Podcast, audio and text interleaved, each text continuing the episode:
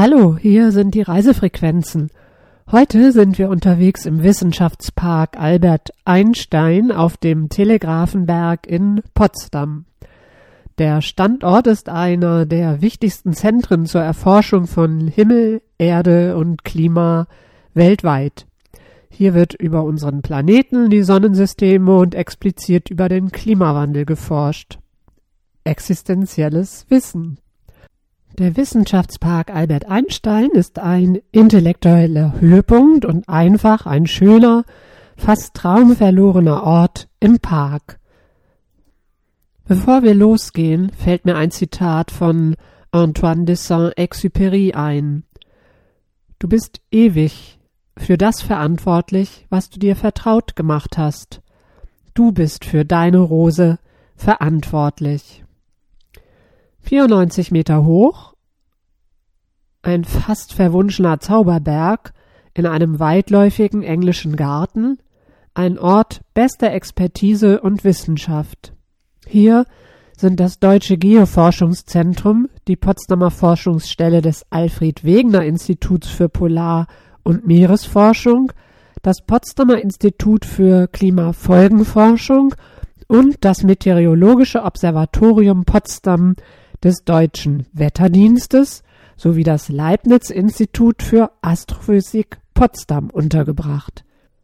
In Zeiten des Klimawandels ist der Potsdamer Telegrafenberg einer der wichtigsten Wissenschaftsstandorte in Europa. Gleichzeitig ist er, wie der ehemalige Direktor des Instituts für Klimafolgenforschung Hans-Joachim Schellenhuber einmal in einem Interview sagte, der schönste Wissenschaftscampus auf dem Kontinent. Dabei fing alles ganz anders an. Bis 1832 hieß die märkische Erhebung der hintere Brauhausberg und war von keiner Bedeutung. Dann machte er dank seiner Höhe Karriere. Auf dem Gipfel wurde ein Telegrafenmast der preußischen Staatstelegrammlinie installiert. Das war vor fast 200 Jahren eine ganz neue Technik. Ein sechs Meter hoher Mast mit Flügelelementen wurde errichtet. Mit Hilfe der sechs beweglichen Telegrafenarme konnten Zeichenkombinationen eingestellt werden, die dann zu Buchstaben und Zahlen dechiffriert wurden. Mittels der 62 Stationen, die sich jeweils in Sichtweite befanden, konnte eine Nachricht von Berlin nach Koblenz in die entferntesten Winkel Preußens übermittelt werden. 588 Kilometer. Je kürzer der Text und je besser das Wetter, desto schneller die Nachricht. 30 Worte in anderthalb Stunden bis Köln. Was war dagegen schon ein reitender Bote? Auf dem Potsdamer Telegrafenberg, damals noch mit PH, ist die Station rekonstruiert. Sie ist das schmale Herz der Wissenschaftsgeschichte auf dem Endmoränenberg. Wir betreten die Welt der Forschung. Der Pförtner des Albert Einstein Wissenschaftsparks auf dem Telegrafenberg reicht uns auf Nachfragen einen Plan der gesamten Anlage mit allen Gebäuden. Das Gelände ist öffentlich zugänglich.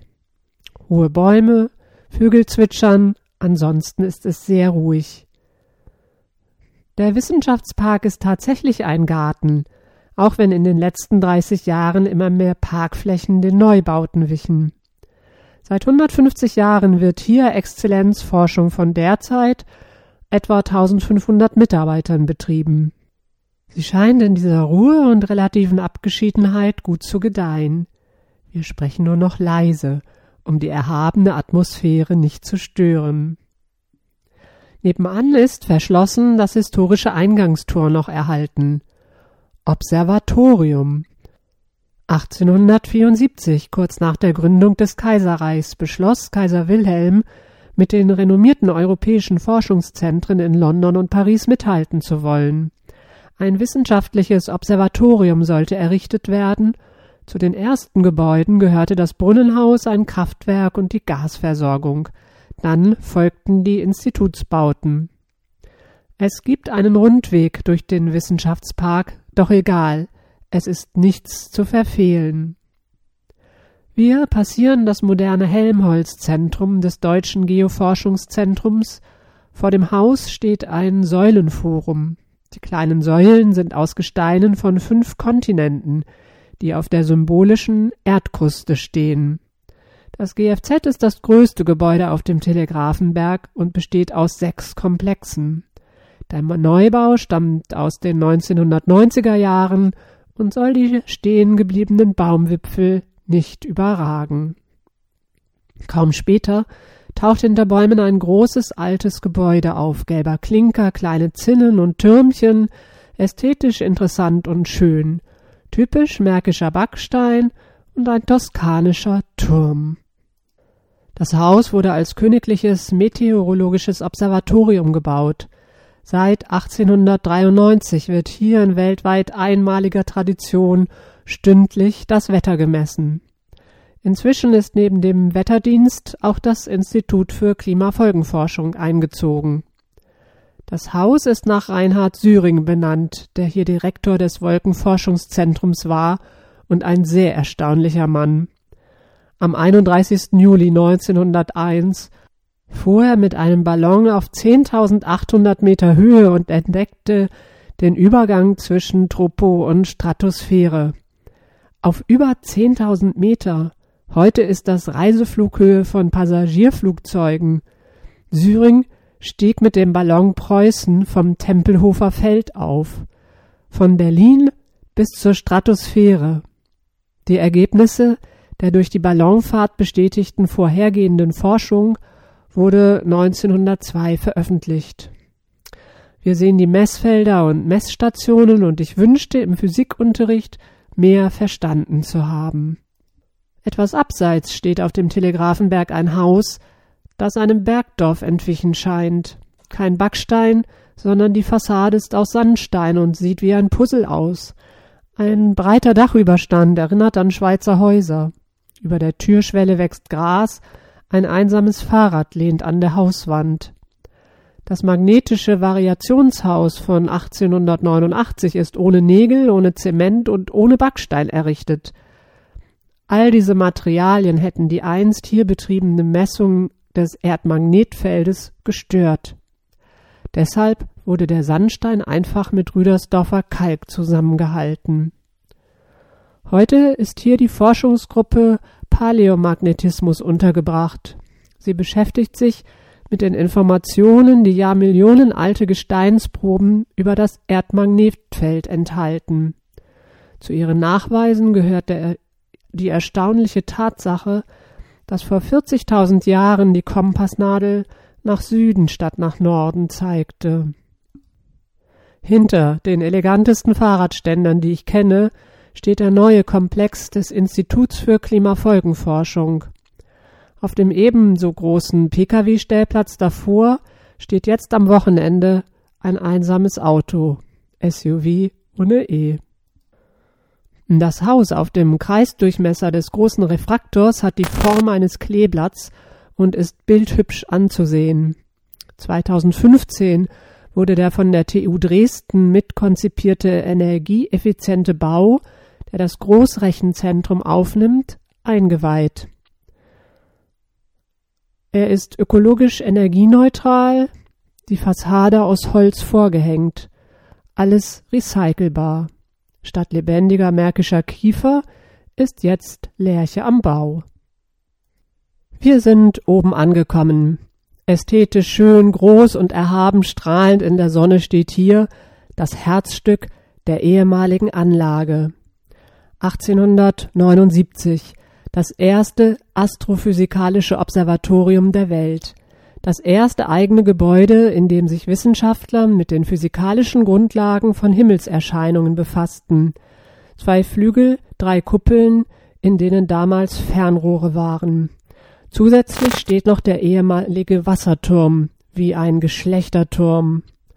Heute heißt es Michelsohn-Haus, benannt nach Albert A. Michelson, der 1881 hier erstmals seine Interferometerversuche durchführte.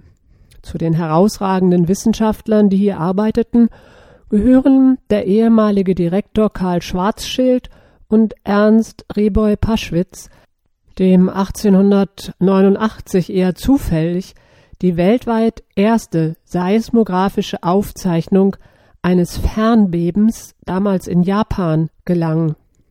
Heute wird das Michelson-Haus vom PIK genutzt. Das Haus ist ein Schloss für die Wissenschaft.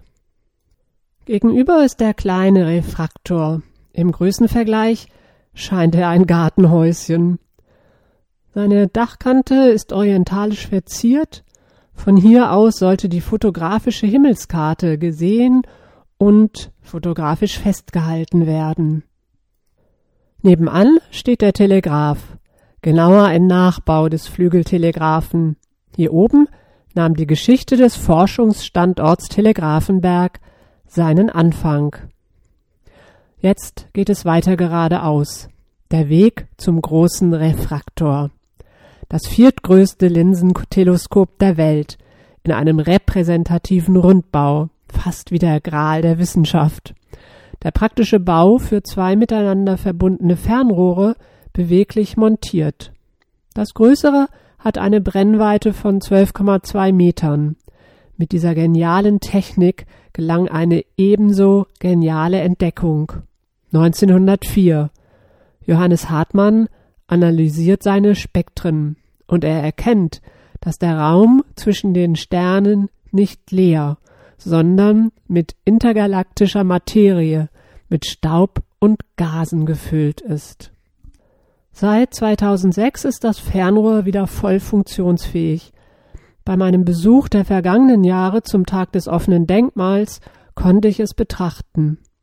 Hinter dem großen Refraktor steht das architektonisch eigenwilligste und gleichzeitig das bekannteste Gebäude auf dem Telegrafenberg. Erich Mendelssohn, der Architekt der Moderne, errichtete 1922 einen formendramatischen Turm zur Sonnenbeobachtung.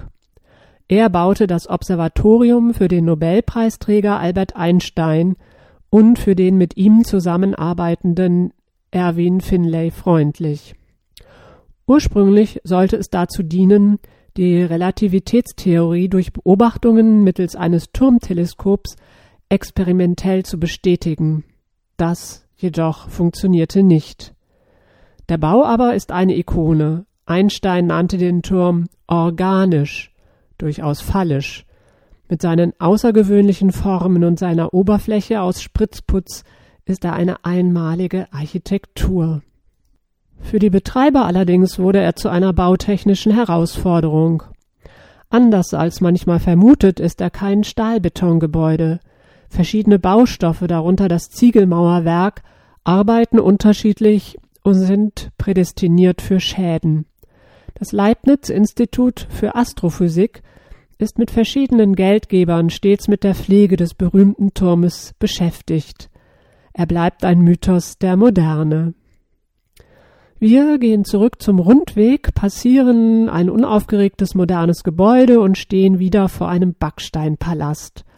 Unter hohen Rundbogenfenstern oben leuchtet das blaue Sternenband des Telegrafenbergs, der Abschluss ist ein filigranes Gusseisengeländer. Das ehemalige Geodätische Institut. Hier definierte Friedrich Robert Helmert die Wissenschaft von der Ausmessung und Abbildung der Erdoberfläche. Seitdem lernen wir, dass wir nicht auf einer Kugel leben, sondern auf einer Kartoffel, sehr preußisch, die Potsdamer Kartoffel. Das von Helmert definierte Potsdamer Schweresystem, der Wert für die Erdanziehungskraft, galt bis 1971 als weltweiter Referenzwert. Heute nutzt das GFZ das Gebäude. Hinter dem Helmert-Haus, fast zugewachsen zwischen den Bäumen, stehen einige Gebäude, die an Lost Places erinnern. Die Fassaden blättern, Metall rostet, grün wuchert. Der Helmerturm von 1892-93 mit seiner Drehkuppel diente der Fernmessung von geodätischen Winkeln. Jetzt steht er als Relikt vergangener Zeiten ungenutzt. Dahinter steht eines der ehemals zwei Meridianhäuschen. In genauer Nord-Süd-Ausrichtung wurden sie für die Horizontal- und Zenith-Teleskope aufgestellt. Mich erinnern sie an Nissenhütten. Dahinter befinden sich zwei trapezförmige Modelle der Grace FO Satelliten, deren Original seit 2018 klimarelevante Daten liefert. Das letzte große Gebäude auf unserem Rundgang durch den Wissenschaftspark wurde 1999 für das AVI errichtet. Architekten waren Ungers und Partner. Es sieht ein wenig aus wie Friedrichstraße Berlin Mitte.